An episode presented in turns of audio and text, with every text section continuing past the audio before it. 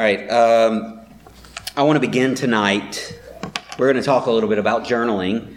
And so I want to begin with a little bit of a journal entry, shall I?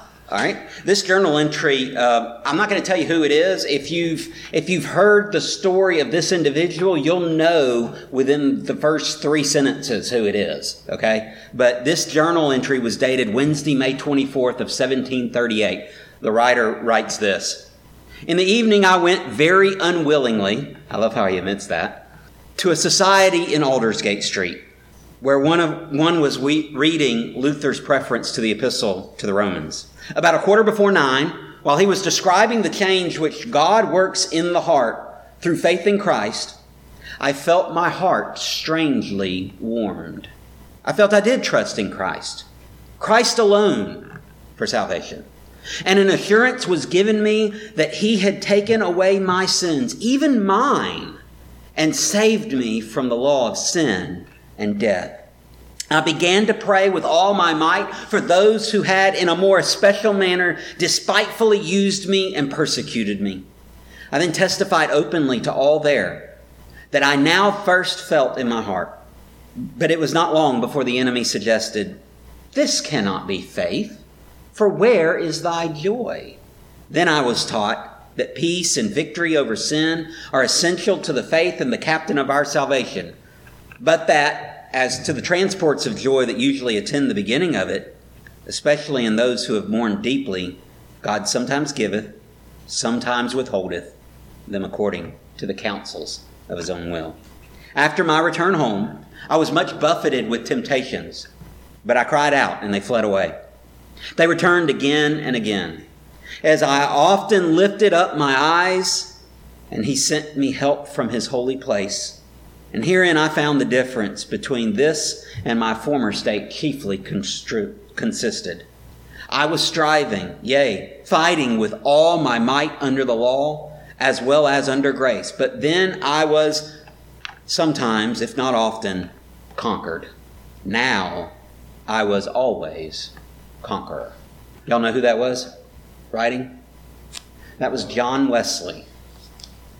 Sorry, I didn't hear you until I started. George Washington? No, that was John Wesley. I understand that, yes. Yes, the Wesleys were around back then too. If you read his journals, you will read that Wesley, for a long time, was already a preacher. It's funny how these guys that are some of the great preachers of years past uh, come come to salvation uh, after they begin their ministry. you know, maybe getting a little bit of the order mixed up, but if you read his, his journals, you'll see. In fact, right before this entry, the sentence before where I read, it says, Monday, Tuesday, and Wednesday, I was distraught of soul. God had been working in him. So much so that months prior, he had asked a close friend, should I stop preaching? I, I, don't even I don't even know if this is real within me. And and and the guy was like, no, preach faith until you have it. And then once you have it, you will preach faith. Which is a great line in and of itself. It's amazing when you look at these lives, we tend to think of these people ecstatically, like, like they were born ready to go. I mean, his mother, Susanna Wesley, his, her, his father, uh, oh, what was his father's name? I can't remember the father's name. Anyway, some, some Wesley, his name was Wesley. His brothers and sisters growing up in a home, and you imagine, well, these guys must have been Christians from the time they were knee high to a grasshopper.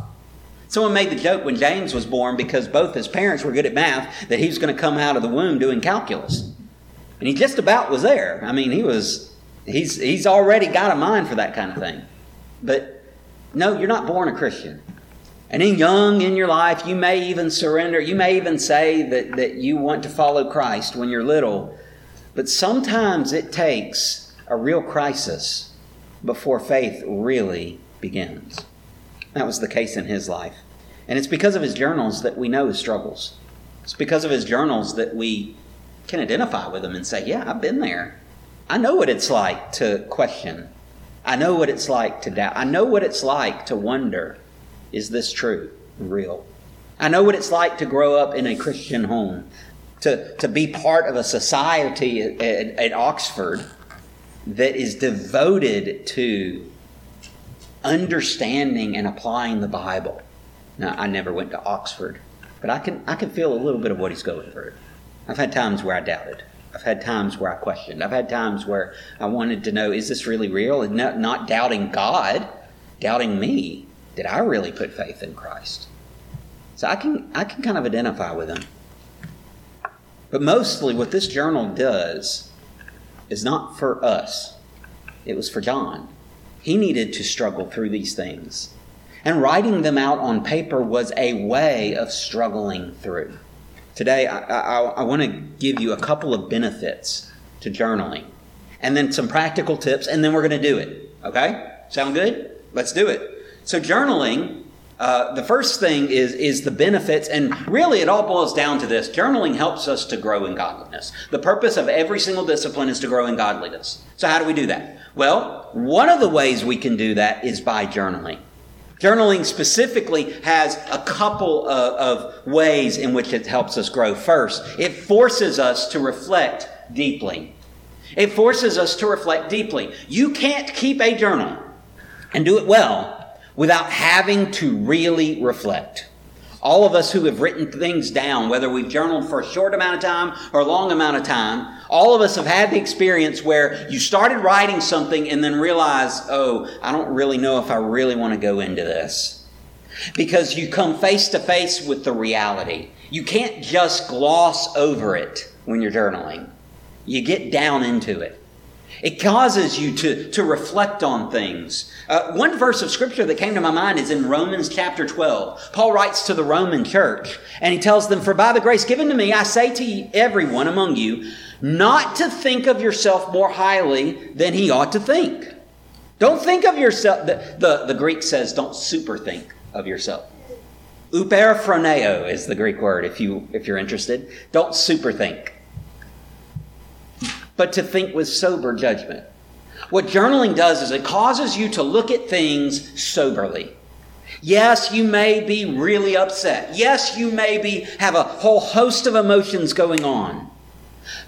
But when you're writing them down, those emotions have a way of clearing out and allowing you to get down to the really core of the matter. This isn't just the teenage diary that you write down what you feel and that's it. Journaling goes deeper than that. It causes you to reflect on things at a very deep, intimate level. And so you don't superthink. You don't get an inflated view of yourself when you journal because God takes you deeper than that. It forces us to reflect deeply. It forces us to see not just what's on the surface, but what's underneath. Make those connections that we might not make otherwise. Second thing it does it chronicles spiritual progress. You especially see this as you go on when you get years of journaling. When you, when you have a long period of time and you go back and you check something, you can see the progress that God has made. Maybe it's certain prayer requests that He's answered. Maybe it's things that you've struggled with before, but now you've learned the lesson and you can look back and you can say, oh yeah, I remember going through that and now I see why all of this was happening. For this one, there's several passages in Psalms. Psalms are, are almost like journal entries at some points. Some points they are people writing about their personal experience. Some of the historical details have been taken out, so we can readily identify with them too. But many times they're born out of personal circumstances. One of the ones that's like that is Psalm 51. And if it wasn't for the title, we might not make the connection. But the title shows us in what circumstance this psalm was birthed to the choir master a psalm of David when Nathan the prophet went to him after he had gone into Bathsheba. Now, do you know you know what the first verse of Psalm 51 says? It says, Have mercy on me, O God. He starts immediately saying, God, I need your help. Have mercy on me. I have sinned against you. I know my transgressions, verse 3 says, and my sin is ever before me. Against you, you only have I sinned and he goes on to explain how he has, he has uh, been born out of iniquity, but God, God wants truth in the inner being. And, and so he asks God, purge me with hyssop, hyssop and I shall be clean. Wash me and I will be whiter than snow. Then, pro- probably one of my favorite passages, uh, verse 10 Create in me a clean heart, O God, and renew a steadfast spirit within me. Do not cast me away from your presence. Take not your Holy Spirit from me. Restore to me the joy of your salvation and uphold me with a willing spirit. And then he says, Then I'll teach transgressors your ways. When, when, when you do this work in me, when you cleanse me of this sin, then I will be able to go tell them. And you have all before you this chronicling of his journey from the time that Nathan points to him and says, You are the man, to the end of his song. You can see David dealing with his sin, broken over it, and how in that brokenness he is brought to a new kind of life. A life that is, well, it's a lot better off spiritually than when he started, wasn't it? We have the progress. That's the kind of thing journaling does. It tracks that progress, puts it down in writing. Sometimes it's it's difficult. If you've ever been on a long road trip, you find yourself counting down. Well, how much further till we get there? How much further till we get there? How much further till we get there? You're looking at mile markers, trying to figure out, you know, how much further is it to the state line? Or you're watching them count up and you're saying, oh my goodness, when is this road going to be over? Journaling does that. It provides those mileposts so you can chronicle just how far you've come. Third thing journaling does it enables us to make disciples.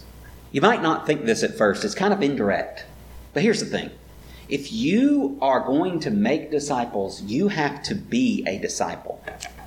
And journaling provides a means by which you can be a better disciple. You follow Christ more closely because you're tracking things, because you're seeing what God is doing, because you're reflecting deeply. And it provides the, that type of insight.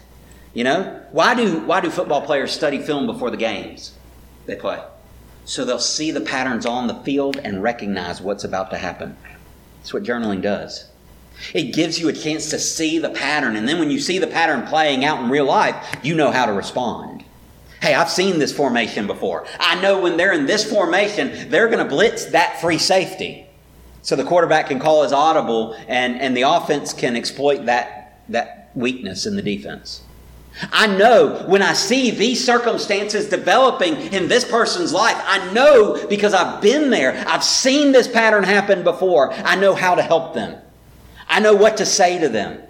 I know what they're going through, so I can help them be a disciple of Jesus. I can help point them to the God who loves them and who's using this circumstance to shape them and mold them because he did it with me. And the reason I know it so well? Because I wrote it down. Sometimes there's another indirect way. You're going to die. Raise your hand if you're human. Okay? You're going to die. When you die, you don't take that journal, do you? You might not want to think about other people reading your journal. It's okay, we just read John Wesley's. I don't know that he's too excited about that. I don't think he cares now, but but the fact is his words could be an encouragement to us in our journey because he wrote them down. You might know 200 people in your life that you can really have an impact on. But when you write it down, who knows how far those words will go? I mean, what was it? 1738? It's 2021, almost 300 years later. It enables us to make disciples. Deuteronomy uh, chapter 6, one of, one of those passages that just shapes the way you think about family. Hear Israel. The Lord our God, the Lord is one. You shall love the Lord your God with all your heart and with all your soul and with all your might. Sound familiar, Savannah? Yeah? You know that, don't you? I pray that for her and her future husband every night. And these words that I command you today shall be on your heart. You shall teach them diligently to your children, and shall talk of them when you sit in your house, and when you walk by the way, and when you lie down, and when you rise. You shall bind them as a sign on your hand, and they shall be as frontlets between your eyes. You shall write them on the doorposts of your house and on your gates. You know what's really going on here? You're living a life of discipleship so that your kids will be discipled too. That's what, he, that's what he's really describing. Now, yeah, there's some there's some real practical things in there. Writing it on the doorpost of your house. You can get get some letters and and and I don't know, tape a sign up or, or get some vinyl letters and, and cut it out. You know, if you've got that kind of thing that you can do, you could buy some in Hobby Lobby. They're way overpriced if you want. Carrie just would make her own. She, she's got the capability of that. But the, but the point is, write it down. Write it where you'll see it. Write it where you can reflect on it. Write it where it can shape every day. They, they wear a little thing on their hands on their heads every day. Verse 4. Hear, O Israel, the Lord our God, the Lord is one. Constantly reflecting on it. Constantly reflecting on that truth. Putting it visually where you can see it, where you can feel it. That's the idea of this. Writing it down gives us a way that we can incorporate it not only uh, uh, just to help me personally do something every now and then, but to shape the way that I view the world and the way that I teach my kids. Same is true for all of us. All right? So, how do we do it? How then shall I journal? Well, five practical tips very quickly. Number one, journal regularly. You do it every day, that's great. You don't do it every day, that's fine, whatever. Do it, do it as often as you can, but make it a habit to do it. it this isn't supposed to be a legalistic kind of thing where if you miss a day's entry, you got to flog yourself or something. It's not like that. Just when you can, do it. Write it down. You might even find that two or three times a day, some days, you need to write it down. Just journal often. Second, journal collectively. What I mean by that is you don't do this by itself. Do it as you're doing the other disciplines. As you're praying, as you're reading, as you're studying, as you're meditating, memorizing scripture. As you're doing all of these disciplines that we're, we have been talking about and we will be talking about, journal these things down. Use it collectively with all of the disciplines. These things aren't meant to be just one after another after another. They're all meant to incorporate together. So, second, journal collectively. Third, journal comprehensively. Write everything. This isn't just a place for spiritual matters, right? Physically, what's going on, right? What's going on in your head mentally. I, that's why I love that John Wesley said, I went very unwillingly. Write down what's going on emotionally. Write down what's going on spiritually. Be comprehensive. Third, journal vertically. What I mean by this is who is the audience of the journal? It ain't you. This isn't just an opportunity to express yourself, though you will get the chance while you're doing this to express yourself. That's not the main point. It's not for anybody else either. You're not journaling hoping that so and so reads it, whoever that so and so might happen to be. In fact, most of us, when we journal, probably don't want so and so to read it. No, this is for God. So we do it for Him. So we write for Him. That means God's purpose has to be our purpose. The purpose of this journal is to see God's purposes manifested in you. Brantley, turn around. James, stop. Lastly, I couldn't think of a way to put this with the word journal first, so I had to change it. Sorry.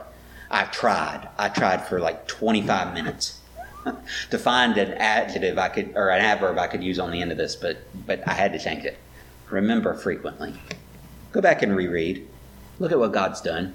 Look at what you've been through how much you've learned. Maybe you do it this day in my journal and go back and read all the entries from the same day that, that it happens to be. Maybe maybe you don't do that. Maybe you just every now and then you just take a look back over the last few months, a few years ago. See what God's done. You know, we all need reminders of his faithfulness, don't we? All right? Well, then let's do it. This is the point where you get out your pen and paper and you journal. You can write whatever you feel like writing. But keep in mind, this is for God. So let's pray real quick and then we'll start writing, okay? Pray with me. Father, as we begin to write these things down, the things that you lay on our hearts, the things that, that we have been reflecting on or going through, the things that we've been learning in Scripture, the things that, that you have been doing in our lives, Father, I pray that this would bring fruit. This would help us to be better images of you, better image bearers of your Son. So bless this time. In Christ's name, amen. For the next few minutes, we're just going to be quiet and write. And after about 10 minutes, I will close us in prayer and then we'll be dismissed. So, Father, I pray that this exercise will help us grow in godliness. I pray that as we journal, whether we have been doing it for a long time or just starting, whether we have been faithful over many years or have been scattered every now and then coming to it, I pray that it would bear fruit and that going forward, all of these disciplines would be more than just circumstantial or convenient practices. May they mold the fabric of who we are, that we would be so much like you, so closely resembling your image, that we would be glowing from your presence, that we would have the distinctive aroma of being with you, that people who come around us would know, not that there's anything special about us per se, but would know that we are yours. Father, I pray that we would be the kind of people that you want us to be, and that through journaling and other disciplines, you would bring that about quickly. And then when you do come, whether it's next week or next month or next year or next decade or next millennium, that we would be a vital component of your church. Father, I want to be the kind of Christian, and I want all of us to be the kind of Christian that brings heaven to earth instead of merely just wanting to leave earth for heaven. So, God, through these disciplines, would you help us? Thank you for everything you've done, for everything you're doing, for everything you're going to do in us. To God be the glory. Great things He has done. We ask these things in the name of the Father, and of the Son, and of the Holy Spirit. Amen.